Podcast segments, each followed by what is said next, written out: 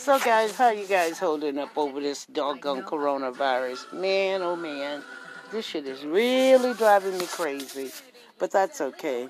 I'm just hoping everybody's doing well and trying to stay busy. But if you have nothing else to do, I want you to check this uh, podcast out and join me sometimes. We can do discuss what's going on and how it's going on. And like I said, let's just try to get through this together. You know, we're all in it together.